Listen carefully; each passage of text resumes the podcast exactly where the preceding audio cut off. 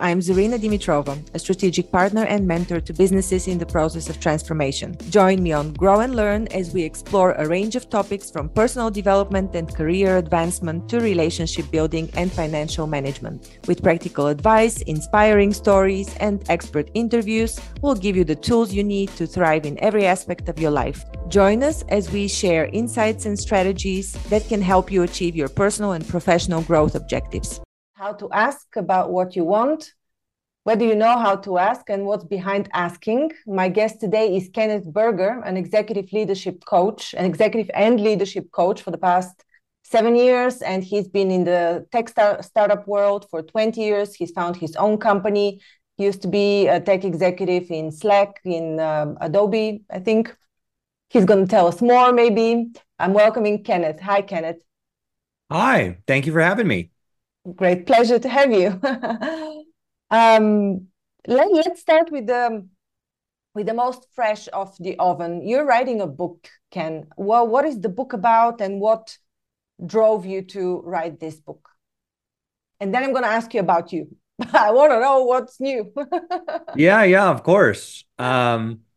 So, this book's really been inspired by, the struggles of my clients and, of course, the challenges I've faced in my own life, because I think that asking for what you want is this thing that we think we all already know how to do, right? Of course, we ask for what we want, right? Like we order our coffee, we ask our employees or our peers to do things at work.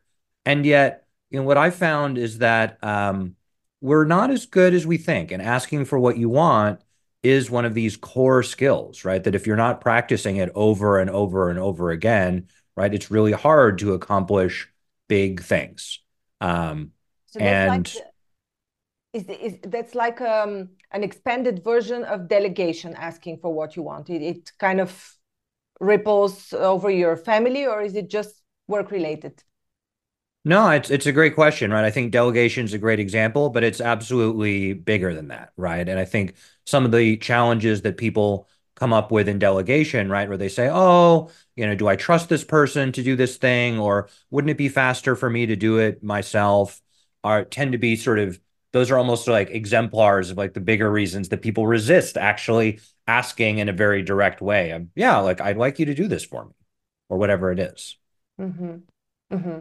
Okay, and so before asking you to tell me how to ask, what's behind that? Have you dug into the psychological reasons or any other reasons that may be causing people to not to ask?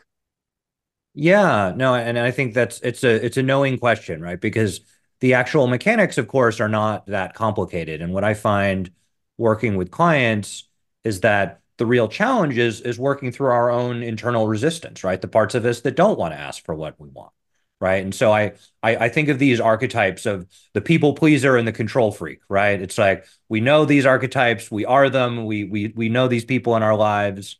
And I think what I find is the folks who, sort of align more with the people pleaser strategy, they're scared to really share what they want in a strong, direct, open way, right? Because their way of feeling safe in the world is making sure that people like them. And so they don't really want to rock the boat, right? Mm-hmm. And then on the flip side, for the control freak, their strategy for feeling safe in the world is, I'm in control of my environment. I generally, sort of can control to get what I want. And sort of the strategy they often use to move towards that is kind of being very, very forceful with, all right, do this, I want this, let's make this happen, which I think you could think is effective asking. And I think it's part of effective asking is saying it out loud, but a really important additional part is listening to the response. And I think often what those folks are getting is they're getting variations of no, and they kind of just don't hear it, right? When people say, I'm not sure about that. Like, or I'll try. Right? These are not yeses. These are no's. These are the ways people, end up saying no in practice. And so what I work on with sort of more control freak types is really listening to the response, because you're not going to learn how to actually get what you want unless you're iterating and listening to what the response you get back is. When you're talking about these archetypes, I'm also aware of them, but they have a bit of you know, they describe the same thing, but they have a different name. And so in order to work towards the empowered archetype, what kind of tools do you normally use? Are they specific tools that you apply for, or do you tailor each coaching case? Yeah, so part of what I love about one-on-one coaching is it is very individual, right? That I think we all are a little different and sort of are in different places in our careers and our goals and the sort of, you know, sort of frameworks and ideas we resonate with. So it's definitely not one size fits all. But then at the same time, like, we are all the same in certain ways. Like just as you say, both the people pleaser and the control freak, like, they're just trying to feel okay day to day, right? And making everyone happy or controlling and sort of getting, you know, exactly what you want are both just common strategies that people adopt to feel okay. And so I think part of, you know, of course there's lots of pieces to it, but I think to me, the most important piece to unwinding some of these strategies that, you know, work in the short term, but don't work in the long term to get what you want or to sort of, you know, find peace and calm is just paying attention, right? Of just being mindful of these strategies so that instead of saying, oh, like, I shouldn't do this, or I have to do this, to say, oh, you know, I'm doing that people pleasing thing again. And I know that's my impulse, that's my natural place to go, but I'm practicing trying something else and seeing what results that gives me. Mm-hmm. And do you normally find it enough for people to get the insights, to get the knowing of and the awareness of what they're doing, or do they usually need to do some deeper psychological work to overcome these barriers? Well, I think that in a way, just noticing what you're doing is kind of deep psychological work. Because to give an example, right? Mm-hmm. I think sometimes, you know, I might say, hey, you know, it seems like in this situation, you're worried about pleasing people or about, you know, making sure that everyone's happy. And people would say, oh, no, I'm not scared about that, right? I'm just being strategic, right? That I need to build relationships and you know, and making sure that all my stakeholders are pleased is actually just, you know, practical way I run about my business. And so there's lots of ways we can build up explanations for why these strategies are really effective. And that's what's tricky, is it's not that they don't work, it's that they work in the short term, or they work at a cost, right? Because sure, you can get things done being a people pleaser, but you don't get to really express the core of who you are and what you want, because you always have to hide a little bit, right? And say, oh, I'm going to present the version of myself that's acceptable, or, you know, not too controversial, or whatever it is. And I think that starts to eat away at you at time, right? And people don't even always realize how much they're playing an act, right? And the feeling of getting to be their real selves, you know, at work or at home or both, can be really, really transformational. Mm-hmm. Well, from my observation and also the line of work that I'm doing, which is partially related to reprogramming past experiences, and that's why I asked you: is the insight enough, or do they need to go to do deep psychological work? And I do agree that insight alone and being aware, staying aware, is deep psychological work. What I meant is actually, do they need to maybe go through some sort of deep therapy, like regression, and access their subconscious mind and stuff like that? But you answered the question. So. I mean, certainly sometimes, right? I mean, it's you can't generalize over everyone. So yeah, sometimes, you know, if we're not making progress, I'll certainly refer clients away to therapy if it feels like that's going to be a more useful methodology for them. But, you know, and I love coaching. I love therapy. I have a therapist and a coach myself. But I think for me, it really just depends on the person and sort of what their particular challenges are, sort of what the edge is for them. And so yeah, I think it's hard to generalize, really, I guess, what I'd say. Mm-hmm. All right. So what kind of stuff are people supposed to ask for? I understand it's a very individual thing, but there must be some generalizable groups of, you know, the kinds of stuff startup founders may be unwilling to ask for. Yeah. So, you know, I think that, you know, part of what's actually, I think, an underappreciated piece of asking is being really particular about actually articulating what you want. Because sometimes I think people might say something like, oh, like, you know, so-and-so screwing up this project, like they really need, you know, to do X and Y, right? Like, and so at a certain level, like what they want might be, all right, I want this person to change their behavior, right? But often we'll dig into that because it's like, okay, like we can't really directly control other people's behavior, right? Like that's, so we'll get into like, okay, well, what are we hoping to get? Like if we control other people's behavior, right? Why do we want this other person to do this thing so badly? Yeah. And sort of often there's a deeper goal there of like, well, I just want, you know, I just want to run this team in an efficient way, right? And, you know, I have this sense that this other person's, you know, strategy is inefficient and mine is efficient. And it's like, okay, great. Like probably they want efficiency too. So maybe more what we want is like a, you know, understanding of what we, you know, of what both of us are working towards. Because I think often there's a sense that, you know, I'm working towards the right thing and this person is working towards the wrong thing. And of course, everyone has some positive intent in sort of what they're working towards. And so I think that when we go a little bit deeper about what we actually want and go for the big version of that, which might just be, I want to have a great relationship with my peers and I want to have a really efficient team that gets, you know, amazing, inspiring things done, right? And I think a lot of people go short of that, right? They kind of do a smaller thing of saying, oh, I just want so-and-so to do what I asked them to do. And so when we actually articulate a bigger goal, like I think it can be really helpful to help us get creative about how we might actually accomplish it, as opposed to being really narrow of, oh, I'm going to accomplish it in this specific way. Mm-hmm.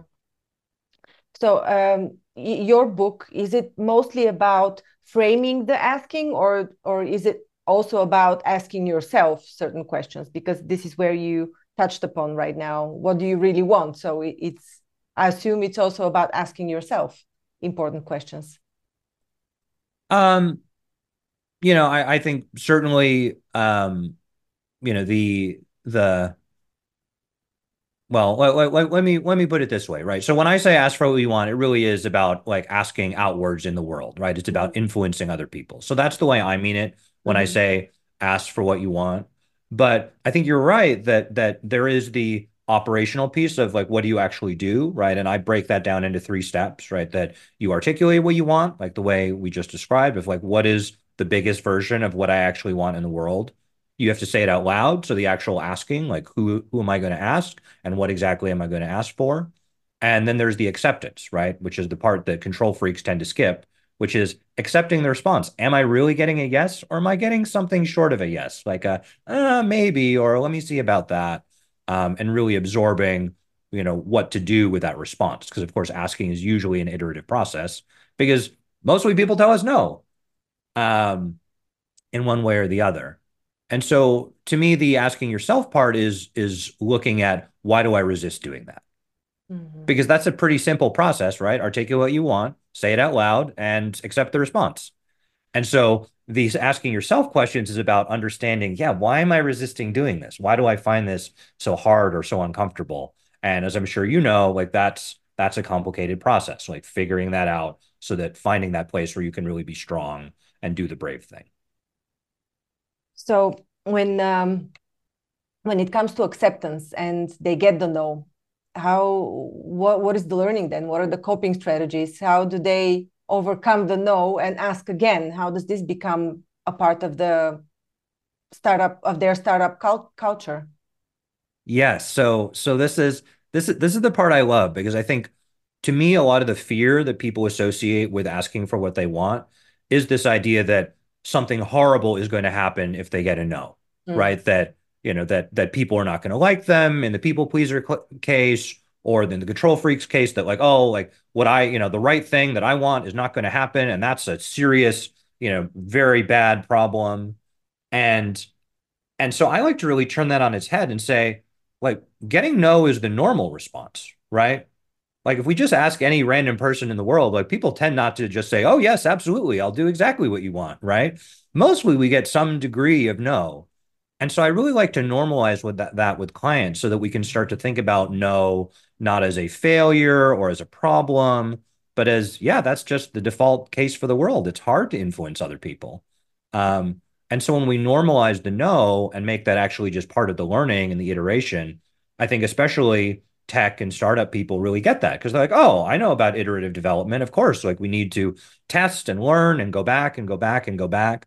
But they don't think about applying that to these kind of individual interpersonal interactions because they feel higher stakes in a strange way than the bigger things they work on. Mm-hmm, mm-hmm. And your book is currently in development. What else are you looking for? What is the missing piece at the moment, something that you're working on? I think for me, it's all about kind of what framings resonate, because this is a framework I've been using with clients for years. And so we have the opportunity to return to it week by week by week and see like which is the piece that we want to focus on, right? Maybe today we're having trouble articulating what it is, right? Maybe another day we're sort of feeling really afraid and going back to our old coping strategies. And so we're working through some of that fear. Or maybe we're accepting the response, right? We're really trying to listen well. And so there's a way in which we can zoom in on each part of the process and sort of learn that. And so for the book, I'm trying to really bring it all into focus. And I think the challenge for me is, figuring out how to help that land for people, not just in an intellectual way, but in an emotional way. Because my complaint about business books in general is that they're boring, right? They have no emotional stakes. It's like, oh, okay, here's a process you use to get stuff done. Who cares? Yeah. Right. That's why it's hard to read them. Yeah, exactly. There's no relatability. Yeah. I understand that. So where does Kenneth, not the author, but the coach, want to take it next? Well, what is your goal? Tell us a bit about you. I skipped this part, but now I want to know. Now that we know about the book, tell us about you. Well, gosh, where to start? I think that maybe it's useful to talk about how I got into coaching, right? Because I think that some coaches, they get into coaching because they say, oh, I'm a CEO who exited multiple times and I have all the answers, right? So if you want an advisor to tell you, exactly how to run your company, I'm the one who's been there, done that. And I'm not that kind of coach, right? I had a pretty successful tech career. I worked at some great companies, did some things I'm really proud of. But the things that inspired me to be a coach were all my failures, right? Not my successes. It was, relationships breaking down, right? When, I broke up with my co-founder at the startup that I founded, when I got fired from Slack, this iconic company, by the CEO, and this product that I loved, this team that I loved. And so coming out of those experiences was really a great, sort of moment for me to reflect on not blaming everyone else, but really looking at myself and saying, how did I create these situations that, that I'm not really enjoying, that I didn't want? And so when I thought about what impact I wanted to make in the next part of my career, I said, okay, I'm a pretty good operator, sort of tech product manager guy, but there's a lot of people who are good at that. There are a lot of people who want those jobs. And I felt that there were not as many people who are taking care of these sort of internal emotional lives of these people who are doing really hard, challenging work. And I love the startup world, and I love sort of supporting this community in a way where, yes, we can talk about what's the latest, greatest technology, and we can talk about their internal lives, right? Because I think that's the part that really tugs at my heartstrings, is knowing, I don't know if a startup that, an individual client is going to work on is going to succeed or fail, right? Most of them fail, right? That's how the numbers go. But I know that the work that each of my clients do on themselves to grow and to sort of, be more capable in their lives, that's going to last for any number of jobs beyond there. And that means a lot to me. I love that. Mm-hmm. At the time of your failures, if you had known what you know now, and especially this framework for asking, do you think that things would have looked differently for you? Of course. Yes. With the benefit of hindsight, so much would be different. Where to start? How long do we have? I think, a few lessons that stand out to me from those times are, letting go of being right. I think I'm a little bit more on the control freak side. And so I think I had sort of the strength of the confidence that I was right and things should be my way. Right. Which I think can be a real strength, right? In a lot of leadership roles of thinking, yeah, like I've got this, like this is the way we should do it. And it can be a real weakness interpersonally, right? Because if you enter into a conversation saying, I'm right and you're wrong, I mean, that's a fundamentally disrespectful way of communicating with another person. Mm-hmm. So these days I come into a conversation, even with something like this, right? Of like, you know, this book that I'm passionate about, you know, if you came in and said, Kenneth, I think this is wrong. I don't think this is how you ask for what you want. You should do it a totally different way, right? Like I wouldn't be coming in arguing with you. I'd say, wow, like, thank you for sharing that with me, right? I'm interested in this. And like, I want to hear what you have to say, even if I end up disagreeing with it, right? And, you know, it's, you know, practicing that for many years now has really, it's made a huge difference in my relationships, right? You know, because you get to sort of reach across the aisle and talk to people who disagree with you in a respectful way and still build a strong relationship. Mm-hmm. Well, when it comes to founders, let's say, of startups, and especially tech startups, they're so pumped up about their success. I mean, they're what you just described you were when you were yourself engaged as a startup founder and a co-founder. Do you find that it's difficult to convince them that they might need to change their ways? Or do you sometimes find, I mean, I'm not trying to give you suggestions here, but I'm just thinking out loud, because the people that I generally see going in this realm, they're very determined and don't really want to go so much into self-reflection, because it's about meekness. It's not about being strong, getting ahead, determined, but it like they perceive self-reflection as a sign of being weak. Have you noticed something like that or not? Definitely with some people, you know, so you'd be surprised. I mean, some people are very ready to sort of go into a more emotional conversation, and it's almost like they've been waiting for it because they know they haven't been getting it at work. But you're right that other people are very resistant to that. And they say, you know, that, you know, I don't want to show any sign of weakness or vulnerability. And so with those folks, like, I don't try to convince them, right? You know, because it's, you know, that's part of my philosophy is I think of myself as an empirical coach, right? That it's not that you come in and you have to read my book and believe in everything that I believe in. We say, no, we're going to empirically prove what's going to work for you. And so if I say, okay, right, like you want to be Mr. Tough Guy, let's go try that and see how that works, like in your next couple of challenging meetings.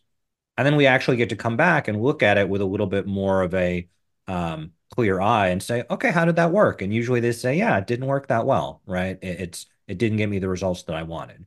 And so rather than trying to convince them that, oh, I have the perfect right way, I say, well, let's try something, right? Because we know that this isn't working. So let's just try something different. We don't have to try it forever. We'll just try it for tomorrow or for next week. Mm-hmm. And so that way, I don't have to prove anything to them. They get to prove it to themselves, right? To say, oh yeah, I tried being a little bit more vulnerable with this person and, you know, it actually totally changed things. And we were able to have a different type of conversation. I say, okay, there's a data point, right? Like, let's figure out what to try next. Yeah. And when you do these trial and errors, how long does it normally take for somebody to turn their approach around? I think it really depends on the person. I think that I usually meet with clients, you know, every week or every other week. And so that's kind of the speed of our iteration, right? And so I think for some people, they'll try a new strategy, it'll immediately work, and they're sort of sold, and we're on a path towards change. And for other people, they're really resistant. And I totally respect that, because I am very resistant too. And so it might take them weeks and weeks and weeks to get to the change they want to make, because maybe it's really hard change, right? It depends on the client. You know, I definitely have worked with founders where they end up realizing, yeah, I don't like the culture of my company, and I'm going to end up like letting go half of my team, right? Or really changing the culture and saying, if you don't like this, you're welcome to quit. And so those types of revolutionary changes, they are scary. And so it does take more time to work up to those. And I really, you know, I go at the client's pace, right? Because it's not for me to say what pace they're supposed to go at. I say, yeah, I want to help you move towards your goals, and it's up to you when and if you do. Mm.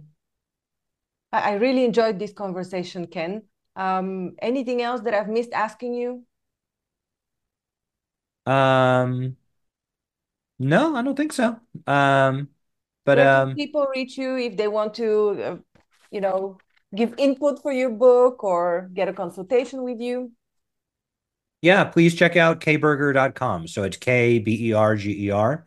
You can hear all about me and my coaching practice and some links to some of my writing.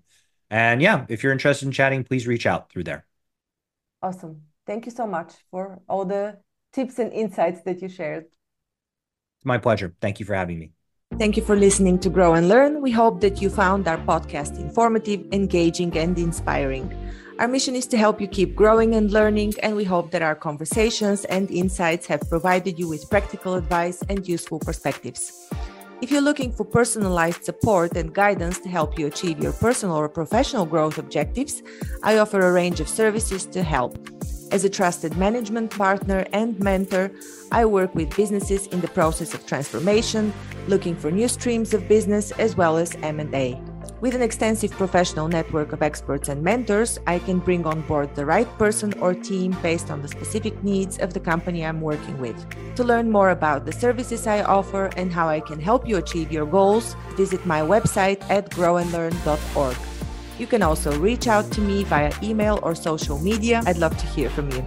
And if you enjoyed this episode of Grow and Learn, please subscribe to our podcast and leave us a review. Your feedback is important to us and it helps us to continue to create content that is relevant and valuable to our listeners. Thanks again for listening, and we look forward to sharing more insights and perspectives with you in the future.